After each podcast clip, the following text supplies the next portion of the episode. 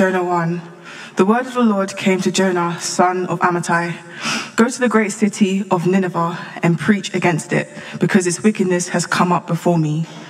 But Jonah ran away from the Lord and headed for Tarshish. He went down to Joppa, where he found a ship board bound for that port. After paying the fare, he went abroad and sailed for Tarshish to flee from the Lord. Then the Lord sent a great wind on the sea, and such a violent storm arose that the ship threatened to break up. All the soldiers, sorry, all the sailors were afraid, and each cried out to his own God. And they threw the cargo into the sea to lighten the ship. But Jonah had gone below deck, where he lay down and fell into deep sleep. The captain went to him and said, How can you sleep? Get up and call on your God. Maybe he will take notice of us so, so that we will not perish. Then the sailors said to each other, Come, let us cast lots to find out who is responsible for this calamity. They cast lots, and the lot fell on Jonah. So they asked him, Tell us, who is responsible for making all this trouble for us? What kind of work do you do? Where do you come from? What is your country? From what people are you? He answered, I am a Hebrew, and I worship the Lord, the God of heaven, who made the sea and the dry land. This terrified them, and they asked, What have you done?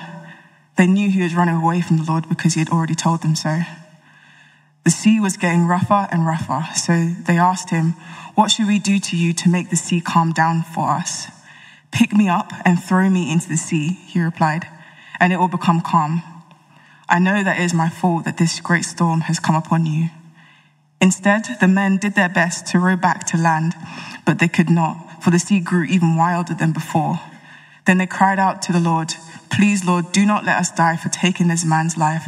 Do not hold us accountable for killing an innocent man, for you, Lord, have done as you pleased. Then they took Jonah and threw him abroad, and the raging sea grew calm. At this, the men greatly feared the Lord, and they offered a sacrifice to the Lord and made vows to him. Now the Lord provided a huge fish to swallow Jonah, and Jonah was in the belly of the fish three days and three nights. This is the word of God.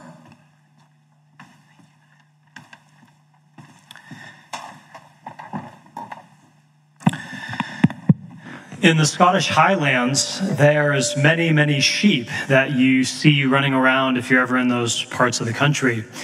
And if you've been there, you know that that part of the country is both beautiful and treacherous. The mountains, the bogs that are there, beautiful place and a dangerous place. And so you have all these sheep in the Scottish Highlands, and they often get trapped, they get stuck, they're in great danger. But shepherds, as they care for their sheep, have assistants. They have hounds. These are dogs, collies, that when sheep get stuck on the side of a mountain, when they're stuck in a bog, when they're trapped, when they're in danger, these hounds run after them. The hounds go to them. And the hounds, at risk of their own lives, find the sheep, call for the shepherds, and the sheep are rescued. Without the hounds, the sheep would be in big trouble.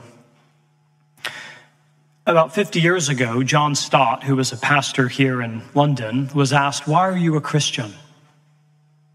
And John Stott said, Because the hound of heaven was after me.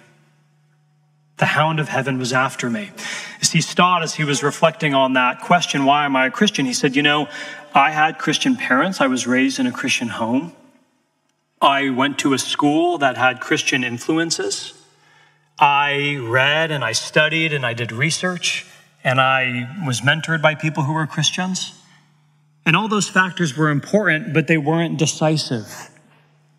The ultimate reason, Stott said, that I'm a Christian is because the hound of heaven was after me. And he wrote this Why am I a Christian? It's due ultimately neither to the influence of my parents or my teachers or my own decision for Jesus, but it's all due to the hound of heaven. That is, it's due to Jesus himself who pursued me relentlessly, even when I was running away from him, in order to go my own way.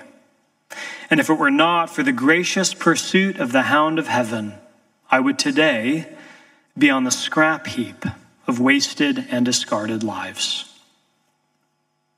Today, we're starting a new sermon series looking at the book of Jonah.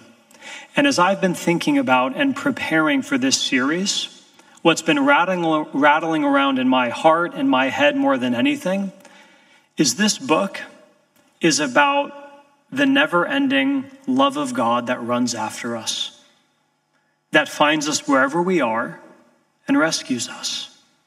It's about the hound of heaven it's about God's love that runs after a wayward prophet and rebellious people and big cities. It's about God running after us. And so, wherever you are on your spiritual journey, some of you have been Christians for a long time. Jonah was a prophet. Jonah was someone who was a spiritual leader, and yet he had something to learn about God's love. And there are also people throughout this story who never knew God before, and yet they encounter his love because of what happens in this book. So, for all of us, there's something here that we can encounter in our spiritual journey. So, today, I just want to, in this introduction to the Jonah story, chapter one, very fascinating, very famous, I want to show you three things. First, we're going to see what we do. Second, what God does. And then third, we're going to see grace through substitution. So, what we do, what God does, and grace through substitution. First, what is it that we do? Now, Jonah's the main character, humanly speaking, of our story. So look with me at verse 1. It says, The word of the Lord came to Jonah, son of Amittai. What's interesting about the book of Jonah is that, unlike other stories in the Old Testament, other prophets, we have almost no biographical details about who Jonah is. We don't know where he's from. We don't really know where he lived or we don't know when he lived. We also don't know that much about what he did in his life, what his work consisted of. In other words, he's the main character, but we know very little about him. And most scholars say the reason why that's the case is because this story about Jonah isn't actually about Jonah, it's about you. You see, Jonah is a character that represents the people of God. And so, as we read this story, we're not meant to read the story and say, oh my goodness, look at Jonah and his life. What we're meant to do is look at the story as a mirror and ask, what's it revealing about our lives? By not telling us a ton about Jonah, the author is saying this story is not about Jonah, it's about you. And here's the second thing we know even though we don't have a lot of description about who Jonah is or where he's from, one thing we do know he was a prophet. That means he was a person who was a spiritual leader. He was a pastor. He was a priest. He was someone whose job it was to help other people know God. And here's the second lesson we learned just from the introduction it's possible to know a lot about God, and it's possible to do a lot of things for God and yet to be very far from the heart of God. To not love what God loves, to not value what God values, to be disconnected from his very heart. Jonah was a spiritual leader, and yet his experience of God was pretty shallow. And God's going to bring him on a journey in this book, as we'll see over the next few weeks. So, what happens? We're introduced, that's who Jonah is. And look at what verse 2 says God gives a command. Jonah, go to the great city of Nineveh and preach against it. God says, Jonah, you know Nineveh, capital city of the Assyrian Empire. I want you to go there and I want you to preach. I want you to share good news. I want you to, to tell them about me. Jonah hears what God says. Now, from where Jonah was, Nineveh was to the east. And Jonah says, God, I hear you. And he goes to Joppa, the port city, and he buys a ticket to sail as far west as he possibly can. The word Tarshish, some people think that was referring to an ancient place somewhere way west in Europe, kind of the edge of the world at that time.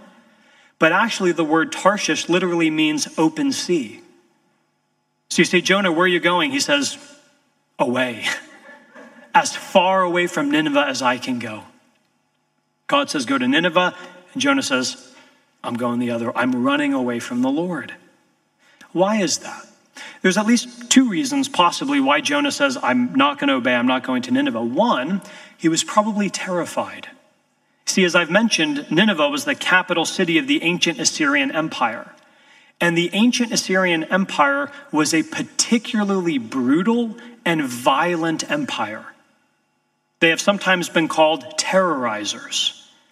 And so Jonah thinks look, I'm a follower of God. If I go into this city that has a very different religious worldview and I preach, the chances of success are very slim and the chances of death are very high. He was afraid. But not only was Jonah probably afraid of what might happen to him, he was also probably filled with racism. Because his people, Israel, had been oppressed and conquered by Assyria. And he probably doesn't only not want to see them have mercy, he wants to see them judged. He doesn't want them to be saved by God. He knows God is filled with compassion, and he doesn't want them to see God's love. He wants them to experience God's judgment.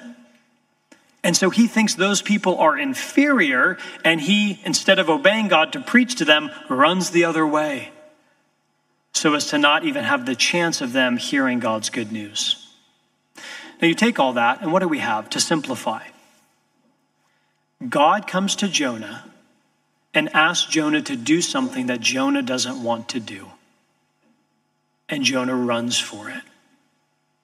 And remember, this story is not about Jonah, it's about you.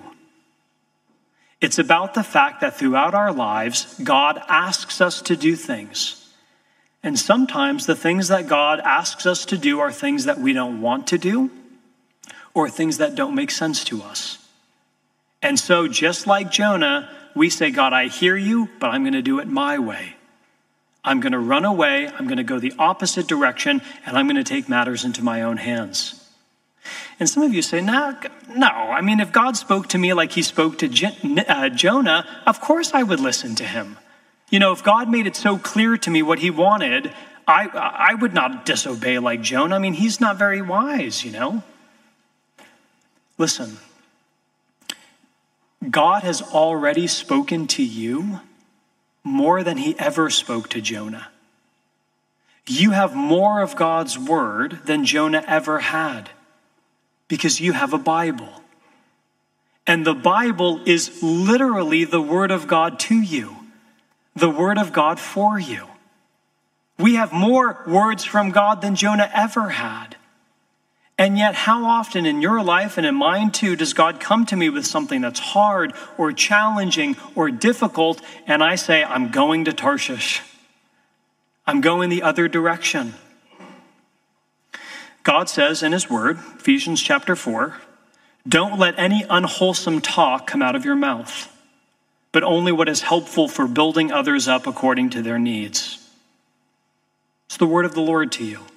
Be careful with your mouth. Be careful with what you say, because your words can build people up or they can tear them down. And we know that. We know God's word to us. And yet, every day we choose to use our words in ways that, out of an attempt to protect ourselves, we belittle and we slander and we gossip and we cut people down. That's Jonah running to Tarshish. Jesus, right before he ascended, Matthew 28 says to his disciples, Go and make disciples of all the nations. Jesus' priority is that people know him. And so he says to you, to his church, live in the city and help people know me.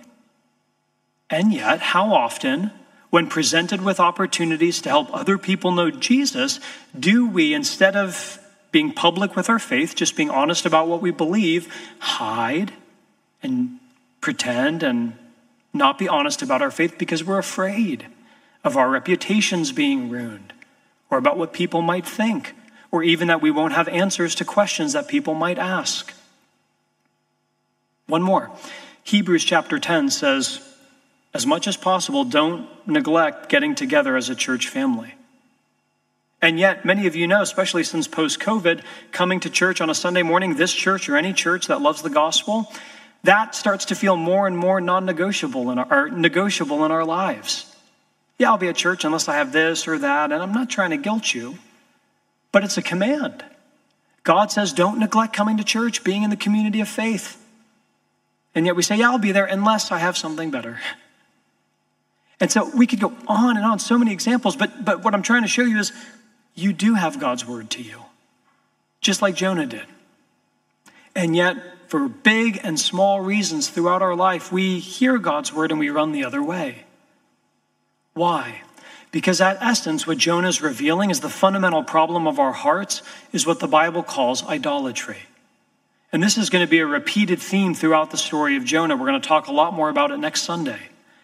But idolatry is simply putting something in the place that God is only supposed to have in our life. It's substituting self for God. It's saying to God, not your will be done, but instead, my will be done. We would rather be our own gods than worship the true God. And so when God comes to Jonah and asks him to do something that he doesn't want to do, Jonah says, off to Tarshish. And so the first point of this series in Jonah is to ask all of us to look at our hearts and say, in what ways are you like Jonah?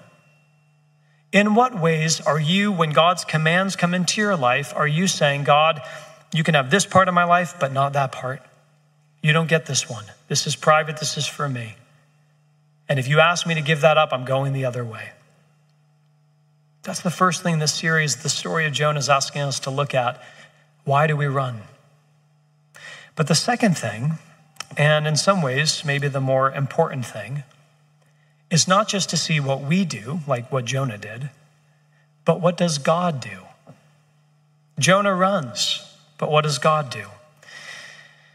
In Luke chapter 15, Jesus tells a story. He tells a story about a son who runs away from his father. And he takes all of the father's inheritance, all the money that was promised to him, and he squanders it in wild living. Just lives a pretty reckless life. And eventually, the story, Jesus says, this young son comes to his senses. He realizes the folly of his ways.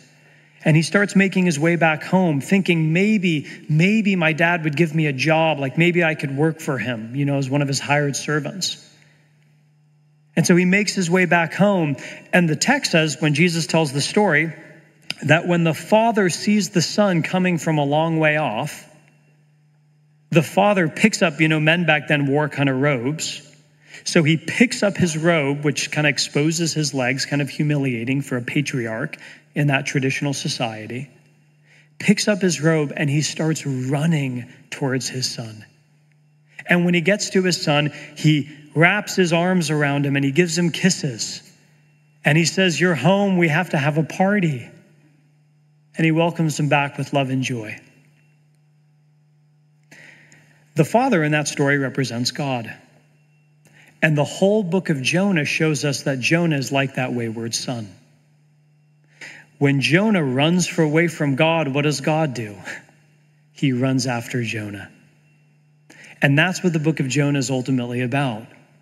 That you can run from God, but you can't outrun him. That no matter how far you go, God's never ending love will go farther than you. That you your wandering away from him is not nearly as high or as wide or as deep as his love. And so God's love is running after Jonah, even as Jonah runs away from him. But the question is how? How does God's love run after Jonah? How does God pursue this wayward son? And the Bible says there's actually many different ways that God runs after us, that he finds us. But in this story, and in chapter one specifically, what I want to show you today is God's love runs after Jonah through severe mercies. Severe mercies. Verse 4 God sends a storm. Jonah's sailing the wrong way, so God sends a storm. And it actually says the Lord sent it. It wasn't just a random storm, it was God's direct intervention. Later, Jonah meets the captain of the boat, sailors on the boat, and they're asking him questions which convict him. Who are you? Where are you from? What are you doing? Why aren't you following your God? They're challenging him.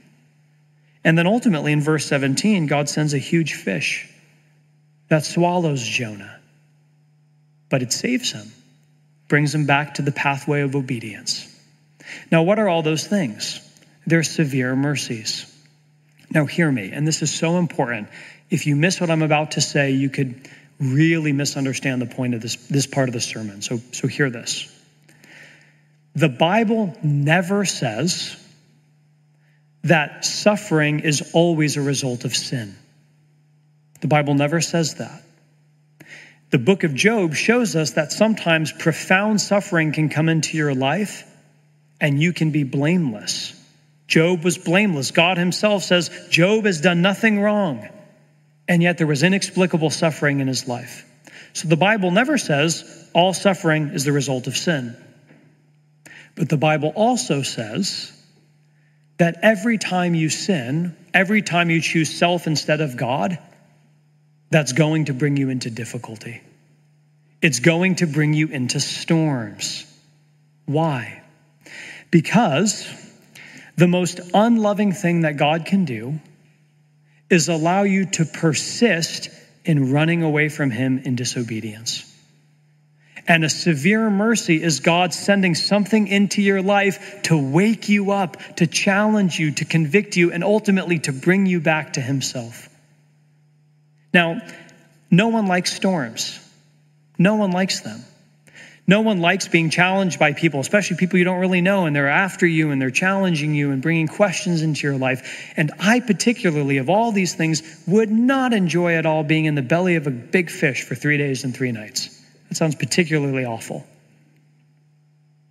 It's severe, but it's mercy. Because the most unloving thing God can do in our lives is allow us to persist in pathways of disobedience. And so when we run from Him, God runs after us. And sometimes the ways He runs after us are by giving us severe mercies. Because He says, every time you have something else on the throne of your life instead of me, that's ultimately going to lead to your destruction. It's ultimately going to lead to breaking down of joy and peace and of life and wholeness. And of course it is. Because if sin is a rejection of God, well, God made everything. God's the ruler and the creator. So to reject God is to reject the very fabric of the universe. That's why, let me just give you an example. Romance, having a boyfriend or girlfriend or a spouse, very beautiful things. But if you look to any person, be it a friendship or be it a romantic relationship, to give you a sense of identity and meaning in your life. You know, I'm no one if until someone loves me. If that's how you move through the world, that idol is going to crush you. It's going to lead to brokenness and ultimately to destruction. Because either you'll put way too much weight and expectation on another person that they won't be able to live up to or if you don't have that relationship or you lose that relationship, you'll be plunged into despair and feel like life's not worth living. That's idolatry. It's looking to something, anything other than God to give you an identity that only He's meant to give. That's what Jonah was doing. And as he persisted in running away from God and having any something other than God as the supreme love of his life, verse 11 says, things were getting rougher and rougher. And that's what happens. But it's severe mercy. Because again, the most unloving thing God could do is say, Well, you chose it. Good luck. He's not like that. He's the hound of heaven. And when his people run, he runs after them. When his people say, We're going to do it our own way, he comes in the form often of severe mercy to bring us back to himself. And so, again, Suffering not always the result of sin. But if you find yourself, even as I'm preaching and sharing today about severe mercies, resonating, feeling like, yeah, maybe God is put that in my life to wake me up, to call me back to Him, respond. You say, well, Bishan, I don't know about this. You're talking about the hound of heaven. You're talking about him running after me. That sounds kind of forceful, kind of aggressive. I mean, hounds. I read Sherlock Holmes, the hounds of Bath. That's scary.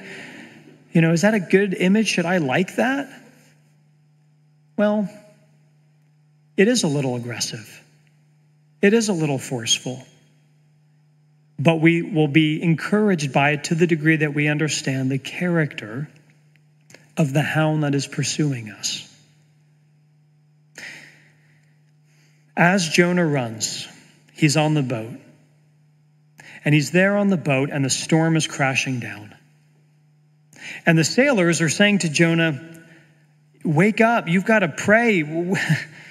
And Jonah says, Look, I serve the God of heaven. He made everything, and this is all my fault. So the sailors say, Well, what should we do? I mean, this is, is your, tell us how to fix this. And Jonah says, Look, if you throw me overboard and I die, you'll get to live. So throw me overboard. And the guys say, No, absolutely not. But eventually the storm is so big and the, they're so afraid that they do take Jonah and they say, God, don't, you know, have mercy on, and they throw him overboard. And what is that? It's grace through substitution. Because Jonah is willing to die, the sailors on that boat get to live. Now, Jonah is not a hero. Jonah is not, you shouldn't look at Jonah and say, wow, he's so courageous and so sacrificial. No. He's not the hero of this story. But even in his imperfection, Jonah understands something about the heart of the biblical story, which is grace through substitution. Because someone was willing to die, others get to live. Because someone was willing to sacrifice himself, other people who would have died are saved. Jonah is not the hero. But Jonah points us to the hero.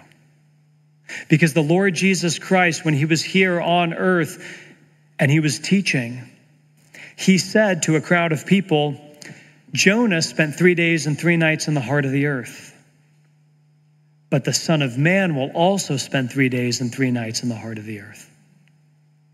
Jesus is saying, see, Jonah's story was just a sign, it was a pointer of someone who was willing to die to be sacrificed in order to save others around them. And Jesus says, I'm the greater than Jonah. I'm the ultimate Jonah because Jonah was stubborn and disobedient and rebellious.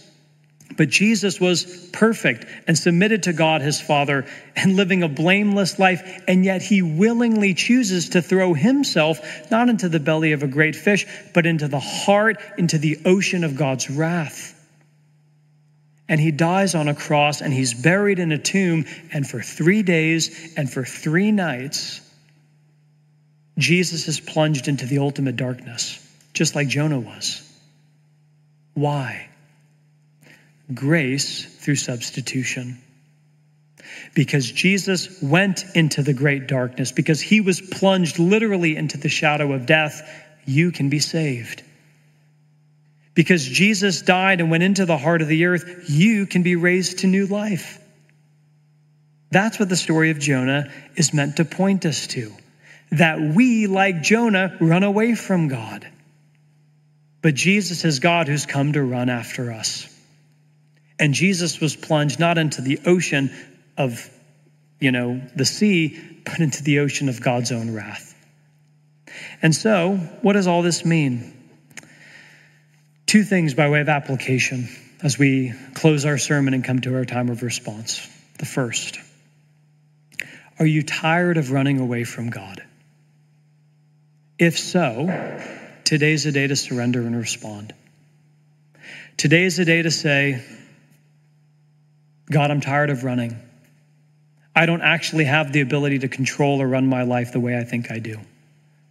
I don't want to be like Jonah anymore. I want to surrender. I want to rest. And you say, Yes, I, I, want that, but, but how do I do that? Second point of application don't look to Jonah, but look to the Lord Jesus. Look to what he did in his dying for you. Today, the ultimate application of a sermon like this is to see Jesus in his love plunging himself into the ocean of God's wrath so that you never would have to. Grace through substitution. So, as we come to this time of response, there's an invitation for all those who are tired of running and worn out to rest in the finished work of Jesus, what he's given and what he's done for us. Let me read to you just a few lines from a poem that summarizes some of these themes, and then we'll pray and come towards our time of response. Tis not that I did choose thee, for Lord, that could not be. This heart would still refuse thee, hadst thou not chosen me. My heart owns uh, none before thee, but for thy rich grace I thirst.